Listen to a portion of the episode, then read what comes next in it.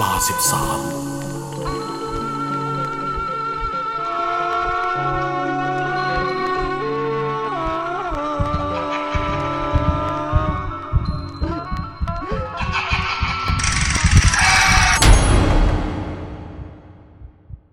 รุ่นพี่คนสนิท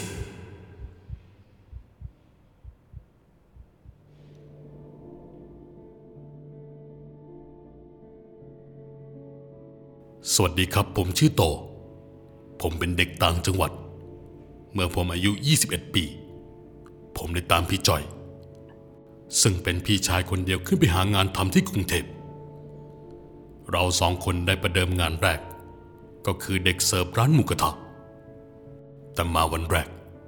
ก็เจอดีเลยครับ พอในระหว่างร้านก็จะปิด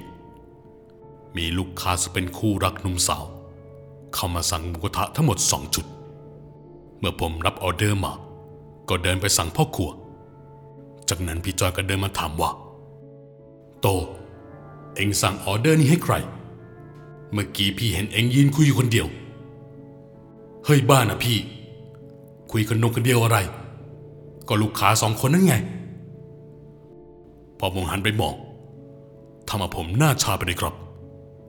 เพราะว่าไม่มีลูกค้าสองคนนั่นแล้ว ยิ่งทางครัวตักเนื้อย่างใส่ถุงจนเสร็จสับ ก็ทำให้ผมโดนตำหนิไปยกใหญ่ ก็ว่าอยู่เห็นเดินไปคุยคนเดียว แล้วนี่เองบ้าปะวะ มาวันแรกก็เล่นซะแล้ว แล้วจะไปรอดนี่เนี่ย พอครัวออกมาตำหนิผม ทั้งที่ผมยืนกรานมาคุยกับลูกค้าจริง ๆ ส่วนลูกค้าหายไปไหนผมไม่รู้ พี่จอยเห็นท่าไม่ดี เลยบอกให้ผมรีบขอโทษ แล้วรับปากว่าจะปรับปรุงตัว ผมก็ทำตามที่บอก หลังจากนั้นก็มีเด็กเสิร์ฟในร้านเข้ามาคุยด้วย ที่ทำให้ผมอึ้งก็คือ เด็กในร้านบอกว่า เมื่อเดือนก่อน มีลูกค้าเดินข้ามฝั่งไปเอารถ แล้วถูกรถชนอยู่หน้าร้านมูกระทะเสียชีวิตขาดที่ เป็นคู่รักที่ทำงานโรงงาน ที่สำคัญเป็นลูกค้าประจำของทางร้าน คู่นี้มาทีไร ก็จะเลือกนั่งฟังทางโต๊ะเดิมๆ ซึ่งการปรากฏตัวครั้งนี้ คงเป็นเพราะจิตสุดท้าย พูดยังไม่ทันจบ พวกเราก็ได้ยินเสียงเบรกดังเอียด ทั้งที่ตอนนั้นไม่มีรถผ่านมาสักคัน นึกทีไรยังขนลุกไม่หาย หลังจากนั้น ผมกับพี่ก็ทำงานที่นี่ได้เพียงแค่สามเดือนก็ลาออก ไปเป็นลูกจ้างที่ร้านศูนย์รวมอะไรแห่งหนึ่งพอผ่านมาห้าปี เราเก็บเงินได้ประมาณหนึ่ง ผมกับพี่ เราเริ่มคุยกันว่าจะกลับบ้าน และเอาเงินเก็บส่วนหนึ่ง มาต่อเติมบ้านให้พ่อและแม่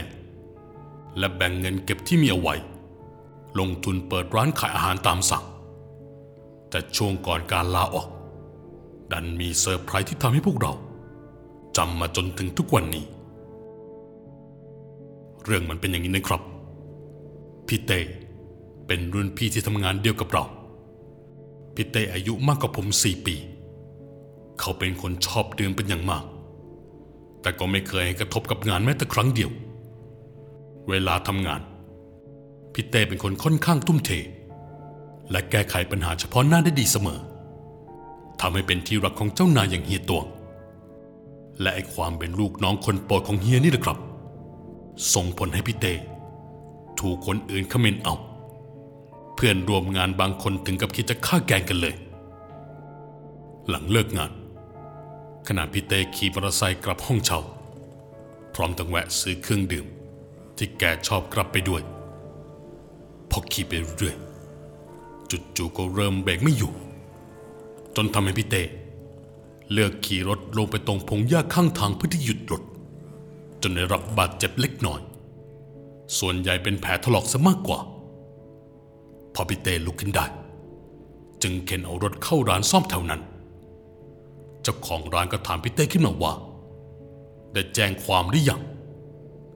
พี่เต้ถามกับว่าทำไมต้องแจ้งความด้วย ก็แค่เบรกแตก เจ้าของร้านจึงบอกว่า สายเบรกมันถูกตัดทำให้พอขี่รถไปเรื่อยๆแล้วมันก็ค่อยๆขาด เคสแบบนี้เคยมีคนโดนมาหลายรายพพี่เต้ได้ฟังถึงกับพูดไม่ออก หลังจากไปทำแผลที่โรงพยาบาล ก็เลยเข้าแจ้งความในทันที แต่ก็ได้แค่ลงบันทึกประจำวันเอาไว้ครับ และเมื่อพี่จอยรู้ว่าเกิดเรื่อง ก็ชวนผมไปหาพี่เต้ถึงห้องเช่าพี่คิดว่าใครเป็นคนตัดสายเบรกพี่จอยได้ถามขึ้น เจ็บใจวะรู้ว่าว่าใคร แต่ทำอะไรมันไม่ได้พี่เต้เล่าให้ฟังว่า เมื่อช่วงเที่ยงแกเห็นโจกับใหญ่ มาป่วนเปลี่ยนแถวโรงจอดรถทำตัวลับๆล่อๆในมือถือของมีคมเอาไว้ แต่พอพี่เต้มองมาอย่างตะคู ก็ทำท่าทีเดินไปที่รถตัวเอง แล้วก็ขี่รถออกไปข้างนอก พฤติกรรมนี้มันเหมือนพยายามฆ่าชัดๆ แต่พี่เต้ก็ไม่มีหลักฐานเพียงพอ อีกทั้งพี่เต้ยังเล่าว่าก่อนเบรกแตก มีเงาดำร่างใหญ่ทะมึน วิ่งตัดหน้ารถไปอยู่หลายรอบ เห็นได้ชัดว่าต้องการมาเอาชีวิตของแก ซึ่งพี่เต้บอกว่า อาจมีใครที่คิดเล่นงานแกอยู่ ในระหว่างที่นั่งคุยกัน เราก็ดื่มย้อมใจไปนิดหน่อย สักพักผมได้ยินเสียงเหมือนมีใครปิดเปิดก๊อกน้ำอยู่ในห้องน้ำผมจึงแซวไปว่าน้องจอยอยู่ก็ไม่บอก แต่พี่เต้บอกว่าแกอยู่บ้านคนเดียว ผมจึงเดินไปผลักประตูห้องน้ำดูว่าพี่เต้พูดจริงไหม แล้วมันเดินไปผลักประตู ผมเห็นเลยว่ามีผู้หญิงผมยาวถึงกลางหลัง ใบหน้าออกมวยมวยๆยืนอยู่ในห้องน้ำเธอคนนั้นสบตาผมมาแบบยิบๆผมก็ทำทีขอโทษขอโพยที่มันผลักประตู แต่ปากก็หันไปแซวกับพี่เต้อีกว่าอะนั่นไงซ่อนสาวไว้จริงด้วย กลับออกไปได้แล้วเธอคนนั้นพูดสวนขึ้นมา ตอนนั้นผมก็แอบไม่พอใจนะที่เธอไล่ให้เรากลับบ้านก็เลยพูดกวนๆตะโกนบอกให้พี่จอยรีบรินไว้ให้อีก เพื่อที่จะดื่มต่อนาทีนั้นผมเห็นจังๆว่าจากใบหน้ายิ้มๆเป็นเป็นใบหน้าที่ดุใส่พร้อมกับถลึงตาใส่ผมด้วย แต่ก็ไม่ใส่ใจรีบเดินไปนั่งดื่มต่อ และถามพี่เต้ว่าพี่เต้เลิกกับน้องจอยแล้ว มีใหม่เร็วจังพี่เต้หัวเราะบอกว่าเลิกอะไร เดี๋ยวจอยก็กลับมาแล้ว ผมก็ถามว่า แล้วพาผู้หญิงอื่นมาบ้านทำไม ไม่กดทะเลาะกันมั้งจอยเหรอพี่เต้งงเป็นไก่ตาแตกเลยถามว่าอำแกหรือเปล่า ผมก็อธิบายให้ฟัง ทีนี้พี่เต้เงียบ แล้วบอกให้พี่จอย ลองเดินไปดูว่าผมอำหรือเปล่า พี่จอยทำตามด้วยความคึกขนอง พอเดินไป พี่จอยก็ถามผู้หญิงคนนั้น ว่าไปอยู่ในห้องน้ำทำไม ไม่ออกมานั่งกินด้วยกันละ่ะ เธอเธอ ออกมานั่งกินด้วยกันเลย ไม่ต้องอายหรอก ได้ด้วยเหรอ อ้าวก็ได้สิ มามามาออกมาเลย ผมกับพี่เต้ก็มองไปที่ห้องน้ำคิดในใจว่าจะมีใครเดินออกมาใหม่ แล้วก็เดินออกมาจริงๆครับเธอคนนั้นเดินตามหลังของพี่จ้อยมาแบบติดๆจนแทบจะสิงร่างพี่จ้อยก็ว่าได้ ตอนนั้นพี่เต้ชะงักไปเลยครับ พอพี่จ้อยนั่งลงกลางวงเท่านั้นแหละครับ ผมกับพี่เต้แทบช็อก เพราะผู้หญิงที่เดินตามหลังพี่จ้อยมาเมื่อครู่เธอได้หายไปไหนแล้วก็ไม่รู้พี่เต้จึงกระชากคอเสื้อผมและพี่จ้อย วิ่งออกจากบ้านไปถึงกลางซอย ในจังหวะนั้นพี่จ้อยก็ถามว่าเกิดอะไรขึ้น ผมรีบเล่าโดยสรุป พี่จ้อยสางเมาเลยครับ จากนั้นเราก็ยืนคุยกันว่าเกิดอะไรขึ้นกันแน่ แล้วผู้หญิงคนนั้นเป็นใครพี่เต้บอกว่าลักษณะที่เล่ามา เหมือนผู้หญิงหน้าหมวยที่อยู่บ้านท้ายซอย ที่เคยตามตื้อพี่เต้ แต่พี่เต้ไม่เล่นด้วย เธอชื่อหมวยเล็ก พี่รู้ข่าวจากพ่อของหมวยว่า หมวยกินยาฆ่าตัวตายไปพร้อมกับลูกในท้อง พี่เต้เล่าต่ออีกว่า ผ่านมาสามเดือนเต็มแล้ว เพิ่งเห็นวิญญาณหมวยเล็กก็วันนี้ ส่วนสาเหตุที่ฆ่าตัวตาย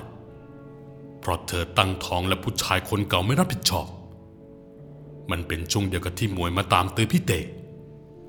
ซึ่งพี่เต้เดาทางออกว่าหมวยไม่ได้ชอบพี่เต้จริง ๆ แค่อยากหาคนมารับเป็นพ่อของลูกเธอ เรื่องนี้ฟังดูเศร้า และเห็นแก่ตัวนะครับ แต่ในตอนนั้นพวกเรามีความหวาดกลัวมากกว่า ซึ่งพี่เต้เองต้องยอมกลับบ้านเพื่อไปรอน้องจอย ถึงแม้จะยังกลัวอยู่ก็ตามเช้าวันรุ่งขึ้น พี่เต้ไม่ได้มาทำงาน และเป็นเวลาสามวันแล้วที่ขาดงาน พวกเราไม่มีใครติดต่อพี่เต้ได้ นอกจากเฮียตวง เฮียจึงต่อว่าหาว่าพวกเราไม่สนใจเพื่อน เพราะขนาดเฮียตวงโทรไป ยังมีคนรับสายเลย แต่ไม่ใช่เสียงเต้พูดนะ เป็นเสียงของผู้หญิง เห็นบอกว่าชื่อหมวยเหล็ก เฮียตวงบอกว่าหมวยเล็ก เป็นคนบอกว่าพี่เต้เลิกกับแฟนแล้ว เพราะจับได้ว่าแฟนนอกใจ หมวยเล็กยังฝากบอกอีกว่า อยากให้เพื่อนที่มาดื่มที่บ้านของพี่เต้เมื่อสามวันก่อน มาช่วยปลอบใจพี่เต้พอผมกับพี่จอยได้ยินแบบนั้นทำเอาคนหัวลุกเลยทันที ผมก็เล่าให้เฮียตวงฟังเรื่องที่หมวยเล็กไม่ใช่คน เฮียตวงแกก็ไม่เชื่อ จึงไล่ให้ผมกับพี่จอย ไปดูพี่เต้ที่บ้านจากนั้นผมกับพี่จอยก็รีบขี่มอเตอร์ไซค์ไปหาพี่เต้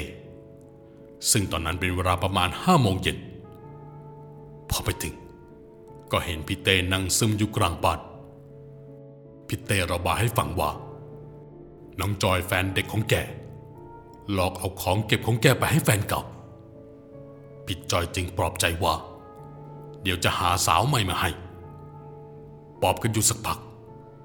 พี่เต้กับพี่จอยก็เมาหลับไป ส่วนผมลุกเข้าไปในห้องน้ำแม้จะเกิดจุกคิดเรื่องหมวยเล็กขึ้นมา จากนั้นก็เริ่มได้ยินเสียงกุกกักอยู่ทางหลังบ้านผมจึงเดินไปดูว่าเสียงอะไร ตอนนั้นในใจผมมันวิววิวชอบกลแต่เมื่อผมเปิดประตูหลังบ้านออกไป ผมก็พบศพของพี่เต้ผูกคอตายห้อยตองแต่ง ลิ่นเหม็นเน่ากระแทกเข้ามาที่ใบหน้าผมอย่างจัง ตอนนั้นที่ผมมาเมาอยู่ ก็สางเมาเลยนะทันที ผมรีบวิ่งไปปลุกพี่จอย ทั้งที่ข้างกายพี่จอย ก็คือพี่เต้ที่หลับอยู่ พี่จอย พี่จอยตื่นเร็วพี่ ตอนนั้นผมสับสน แต่พอพี่จ้อยตื่นขึ้นมา ก็ดันสะกิดเรียกให้พี่เต้ตื่นด้วย ผมกลัวมาก จึงรีบวิ่งออกจากบ้านและตะโกนเรียกให้พี่จอยวิ่งตามออกมา ตอนนั้นหูของผมได้ยินทั้งสองคุยกันว่า ไอ้โตมันเอะอะโวยวายอะไร ง่วงจะตายชัก จากนั้นพี่จอย ก็ทำท่าลุกเข้าไปในห้องน้ำในขณะที่สายตาของพี่เต้หันตามไป สลับกับการหันมาชำเลืองมองผมอย่างเศร้าๆผมยืนยกมือไหว้พี่เต้เลยตอนนั้น พี่เตตะโกนบอกกับผมคำหนึ่งว่า กูเสียใจ กูไม่ได้อยากตาย มันแค่อารมณ์ชั่ววูบจากนั้นพี่เต้น้ำตาก็ไหลออกมา น้ำตาที่ผมเห็นจากสีใสๆเปลี่ยนมาเป็นแดงฉานแล้วในขณะเดียวกัน เสียงของพี่จอยก็ตะโกนลั่นเลยว่า ไอ้โต พี่เต้ตายแล้ว นี่คือสิ่งที่เราไปเจอมา ต่อจากวันนั้นทำให้เราได้รู้เรื่องราวความสยองที่ลึกซึ้งไปกว่านั้น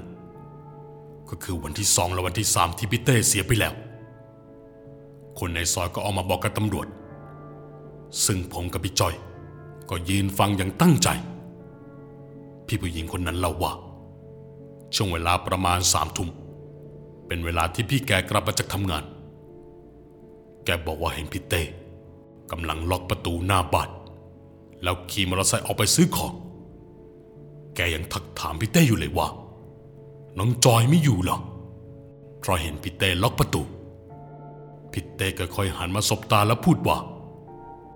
ผมเลิกกันแล้ว พี่คนนั้นก็อึง้งแล้วก็ไม่ได้ถามอะไรต่อ แล้วในช่วงคืนเดียวกันเวลาสี่ทุ่มพี่ผู้ชายที่ชอบมาชวนพี่เต้คุยตอนมีชีวิตอยู่ ก็พบเห็นพี่เต้เดินอยู่ในซอย พี่เขาก็ชวนคุยระหว่างทางกับบ้านถามว่าช่วงนี้งานเป็นยังไง แต่พี่เต้ก็ไม่ตอบ เอาแต่เดินก้มหน้า พี่คนนั้นก็แยกย้ายกับพี่เต้ ในวันที่สองที่พี่เต้เสีย ก็ยังมีคนระแวกนั้นได้เห็นพี่เต้ใช้ชีวิตปกติอยู่เหมือนเดิม แต่ที่พีคอีกคือ มีป้าคนหนึ่งในซอยพบเจอวิญญาณพี่เต้ หลังจากที่ร่างของพี่เต้ถูกนำไปไว้แล้วที่วัดป้าคนนั้นบอกว่าพี่เต้พยายามกระแทกประตูอยากจะออกจากบ้าน แต่ก็ไม่สามารถออกมาได้ ตัวล็อกเสียหรือเปล่า เดี๋ยวป้าไปตามช่างให้แล้วกันนะเต้ ป้าแกสงสัย จึงถามว่าลูกบิดเสียหรอ บอกว่าจะเรียกช่างมาแก้ไขให้ แต่พี่เต้รีบโผล่หน้ามาทางหน้าต่างพร้อมกับพูดว่า ไม่ต้องเรียกใครหรอก ผมผิดเองแหละป้า